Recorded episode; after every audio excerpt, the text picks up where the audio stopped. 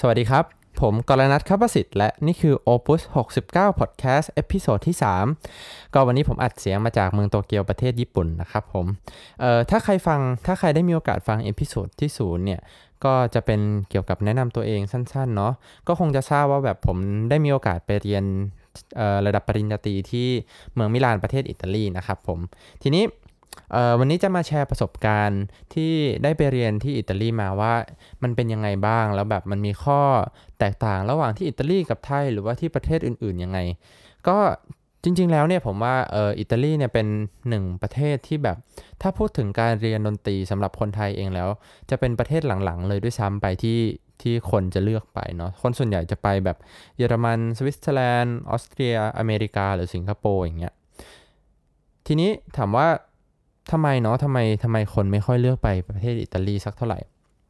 สำหรับผมผมคิดว่าอาจจะเป็นเพราะด้วยเรื่องภาษาด้วย เพราะว่าคนอิตาลีส่วนใหญ่เนี่ยพูดภาษาอังกฤษไม่ค่อยได้ ทุนที่จะให้นักเรียนต่างชาติ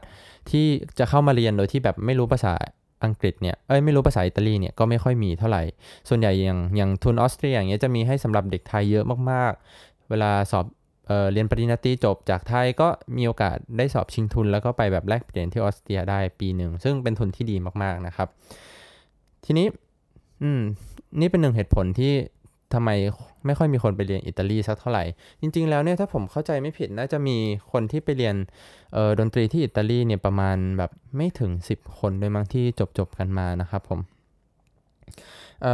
ถามว่าไปเรียนที่อิตาลีได้ยังไง ต้องตอบก่อนเลยว่ามันเป็นความแบบบังเอิญอย่างงงๆมากของผมเอง เพราะว่าเออเมื่อตอนมัธยมปลายเนี่ยเราก็เราก็อยู่วงโยเนาะปกติเรียนอสัมชัญธนบุรีอะไรเงี้ยแล้วก็เราได้มีโอกาสไปแลกเปลี่ยน AFS ที่เอ่ออิตาลีเลือกอิตาลีทำไมก็ยังไม่รู้เหมือนกันจริงๆ ตอนนั้นก็แบบเลือกไปงงๆ ตอนมัธยมนะครับผม แต่พอไปถึงแล้วเนี่ยเออเราก็ชอบอิตาลีมากๆ แบบอาหารอร่อย มีวัฒนธรรมนู่นนี่แล้วดนตรีเขาก็ดี พอ จบ AFS ปุ๊บเราก็เลยแบบอืมไหนๆเราก็ได้ภาษาแล้ว แล้วเราก็จะเรียนจบมัธยมอยู่แล้วก็เลยแบบพอกลับมาไทย จบมัธยมปุ๊บเราก็ไปเรียนปริญญาตรีต่อที่อิตาลีเลย ทีนี้ปริญญาตรีที่อิตาลีเนี่ยจะจะค่อนข้างสั้นกว่าไทยนิดนึง เพราะว่าเออที่ไทยส่วนใหญ่เราจะเรียน 4 ปีเนาะใครใครเรียน 4 ปีไม่จบก็แบบ 5-6 ปีว่ากันไป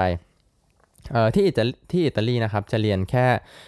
หลักสูตร 3 ปีที่ผมไปเรียน เป็นปริญญาตรีเหมือนกัน อันนี้เป็นหลักสูตรใหม่ที่เขาเพิ่งทำมาให้สำหรับแบบนักเรียนต่างชาติ แล้วก็ทำให้มันเป็นระบบใหม่ที่อิงในยุโรปได้มากขึ้น ระบบเก่าของอิตาลีเนี่ยก็จะเป็นแบบสำหรับคนในประเทศเขาเองมากกว่าที่อาจจะต้องใช้เวลาเรียนแบบยาวนิดนึง บางคน 6 ปีถึง 8 ปี แต่ก็เขาก็จะสามารถเริ่มเรียนได้ตั้งแต่มปลายเลยจนถึง จนถึงมหาลัย แล้วก็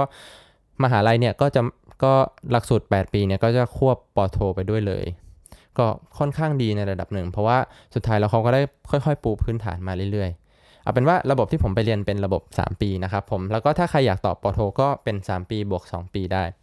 โอเคเอ่อถามว่าอิตาลีสอนอะไรเราบ้างนะครับผม อย่างแรกเลยเนี่ย อันนี้อาจจะไม่ค่อยเกี่ยวกันตีเท่าไหร่แต่ เวลาเราพูดถึงประเทศอิตาลีนะครับ อย่างแรกที่เราคิดถึงเลยก็จะเป็นอาหารเนาะแบบสปาเกตตี้พิซซ่าลาซานญ่าอะไรเงี้ยซึ่งเวลาเราไปอยู่ที่นู่นแล้วอาหารเขาก็อร่อยจริง ๆ แบบสำหรับคนที่ชอบอาหารอิตาลีนะ บางคนที่ไม่ชอบก็อาจจะแบบเออกินไปเยอะๆมันก็ค่อนข้างเลี่ยนเพราะมันมีแต่แป้งมีแต่นมไข่อะไรเงี้ยแล้วก็อาหารดีมากแล้วก็วัฒนธรรมศิลปะก็ดีเมืองสวย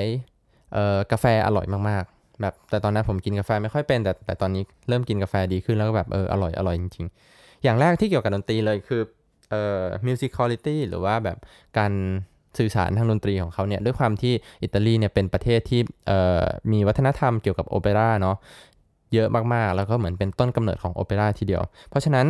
เวลาเราเล่นเครื่องดนตรี หรือว่าเราเล่นเครื่องสายเครื่องเป่าหรือว่านักร้องอะไรเงี้ยเขาก็จะแบบใส่ความเป็นโอเปร่าเข้าไปในการเล่นเยอะมากสไตล์เขาก็จะแบบค่อนข้างเหมือนแบบ cantabile เหมือนเหมือนเราร้องอยู่ตลอดเวลาใช้ร่างกายทั้งร่างกาย แล้วก็แบบใช้ใช้ support ลมที่เยอะมากๆอะไรเงี้ยอย่างที่ 2 เลยคือแบบเออเทคนิคของเขาเนี่ยคนอิตาลีเทคนิคจะดีมากๆ ผมคิดว่าเป็นเพราะว่าแบบเหมือนเขาได้มีอาจารย์ที่ดีมาตั้งแต่เด็ก แล้วก็มีแบบฝึกหัดที่ค่อนข้างวางมาเป็นระบบทุก ๆ อย่างอะไรเงี้ย จนกระทั่งเขาโตขึ้นมา เพราะฉะนั้นแบบช่วงมหาลัยเพื่อนๆ เราเองก็จะแบบเป็นคนที่เทคนิคดีมากๆ พอเทคนิคดีมากๆ เจออาจารย์ที่ดี ได้เล่นดนตรีที่ยากขึ้น เขาก็จะพัฒนาได้เร็วมากๆ นี่คือข้อดีของการที่เเราได้ไปอยู่ในสังคมแบบนั้นนะครับผม อย่างที่ 3 คือวิธีการทำงาน เออเราจะเห็นคนส่วนใหญ่แบบเวลาเราเจอคนอิตาลีเนี่ย เราจะมองเขาแบบเป็นคน friendly เป็นคนตลกเนาะเฮฮาเออดู chill ๆบางทีก็จะแบบขี้เกียจมาสายบ้างอะไรเงี้ย แต่จริง ๆ แล้วเวลาเขาทำงานเขา work กันเนี่ยเขาจริงจังมากๆ แล้วก็แบบใส่ใจในรายละเอียดดีมากๆ อาจจะมีแบบความ chill อยู่บ้างลึกๆ เวลาแบบอาจจะทำเวลาทำงานที่ project ไม่ใหญ่มาก แต่แบบเวลามี project ใหญ่ๆ จริง ๆ แล้วเขาตั้งใจทำงานกันมาก ๆเลยเออ ทีนี้อย่างสุดท้ายคือโรงเรียนสอนโอเปร่าของอิตาลีเนี่ยผมแนะนำนักเรียน Voice ทุกคนเลยว่ามันดีมาก ๆ เหมือนแบบโรงเรียนผมเองเนี่ยคนเกาหลีคนเอเชียอะไรเงี้ยมาเรียนกันเยอะมากๆ แล้วก็โรงเรียนจะมีโปรเจกต์โอเปร่าอยู่ให้กับนักเรียนเยอะมากๆ แล้วก็ในในมิลานเองก็จะมีเทียโตรอาลาสกาล่าเป็นแบบโรงละครโอเปร่าเก่าแก่ของอิตาลี ซึ่งด้วยสภาพแวดล้อมด้วยในโรงเรียนแล้วเนี่ย มันทำ มันทำให้เราแบบคนที่เรียนโอเปร่าขยัน แล้วก็เจออาจารย์ที่ดีๆ แล้วก็แบบคนที่ประสบความสำเร็จในด้านโอเปร่าจากประเทศอิตาลีเนี่ยเยอะมากๆจริงๆ แล้วเรียนอิตาลีเนี่ยแบบต่างจากประเทศอื่นๆยังไง ด้วยความที่เออผม เอ่อได้มีโอกาสไปสัมผัสในฝั่งเยอรมัน ฝั่งออสเตรียมาบ้าง แล้วก็มีอาจารย์ฝั่งอเมริกันที่พอรู้จักกันบ้าง ผมรู้สึกว่าแบบอิตาลีเนี่ยมันมีก็มีทั้งข้อดีแล้วก็ข้อเสีย ผมว่าข้อดีของมันคือแบบเราจะมี music ที่ดีมาก ๆ แล้วเราก็จะใช้อารมณ์ในการเล่นเยอะมาก แต่ในในขณะเดียวกันถ้าในบางทีเราเทคนิคยังไม่ดีเนี่ย เราก็จะแสดงออกมันได้ไม่สุดเท่าไหร่สำหรับฝั่งเยอรมัน ฝั่งออสเตรีย เขาก็จะโฟกัสไปที่ ความลึกซึ้งของเพลง เช่น เอ่อ harmony นี้คืออะไร คอร์ดนี้เป็นยังไง เคลื่อนตัวเป็นยังไง เพลงนี้อยู่ใน mode scale อะไร อะไรเงี้ย มีการเปลี่ยน เอ่อ เปลี่ยนคอร์ด เปลี่ยนสเกลยังไงบ้าง ซึ่งคนเยอรมันหรือคนออสเตรียเนี่ยเขาจะโฟกัสกับเรื่องนี้มากๆ แล้วก็ทำให้เราเข้าใจดนตรีในอีกแบบหนึ่งแบบเหมือนเวลาเราเล่นเราก็จะรู้ตัวอยู่ตลอดเวลาว่าอะไรเกิดขึ้นรอบตัวบ้างอะไรเงี้ย ซึ่งอันนี้ก็เป็นอีกสิ่งหนึ่งที่ค่อนข้างดี สำหรับเยอรมันแล้วก็ออสเตรีย แล้วก็ในฝั่งอเมริกันผมได้มีโอกาสเรียนกับอาจารย์อเมริกันมาบ้าง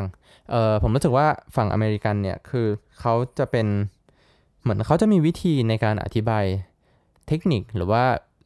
สอนเทคนิคของเราอะเวลาสมมติเรามีปัญหาเรื่องเรื่องรูปปากหรือว่าเทคนิคอะไรก็ตามเล็ก ๆ น้อยๆเนี่ยเขาจะหาวิธีแก้เขาจะหาวิธีพูดจนแบบ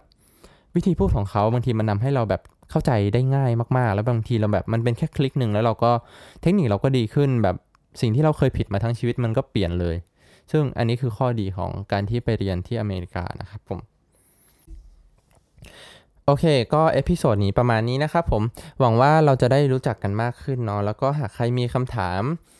อะไรก็ตามเกี่ยวกับเรื่องออการเรียนต่อ หรือว่าอยากให้แนะนำเรื่องอะไร อยากให้พูดถึงเรื่องอะไรเป็นพิเศษ สามารถ inbox มาสอบถามกันได้มาพูดคุยกันได้ที่แฟนเพจ opus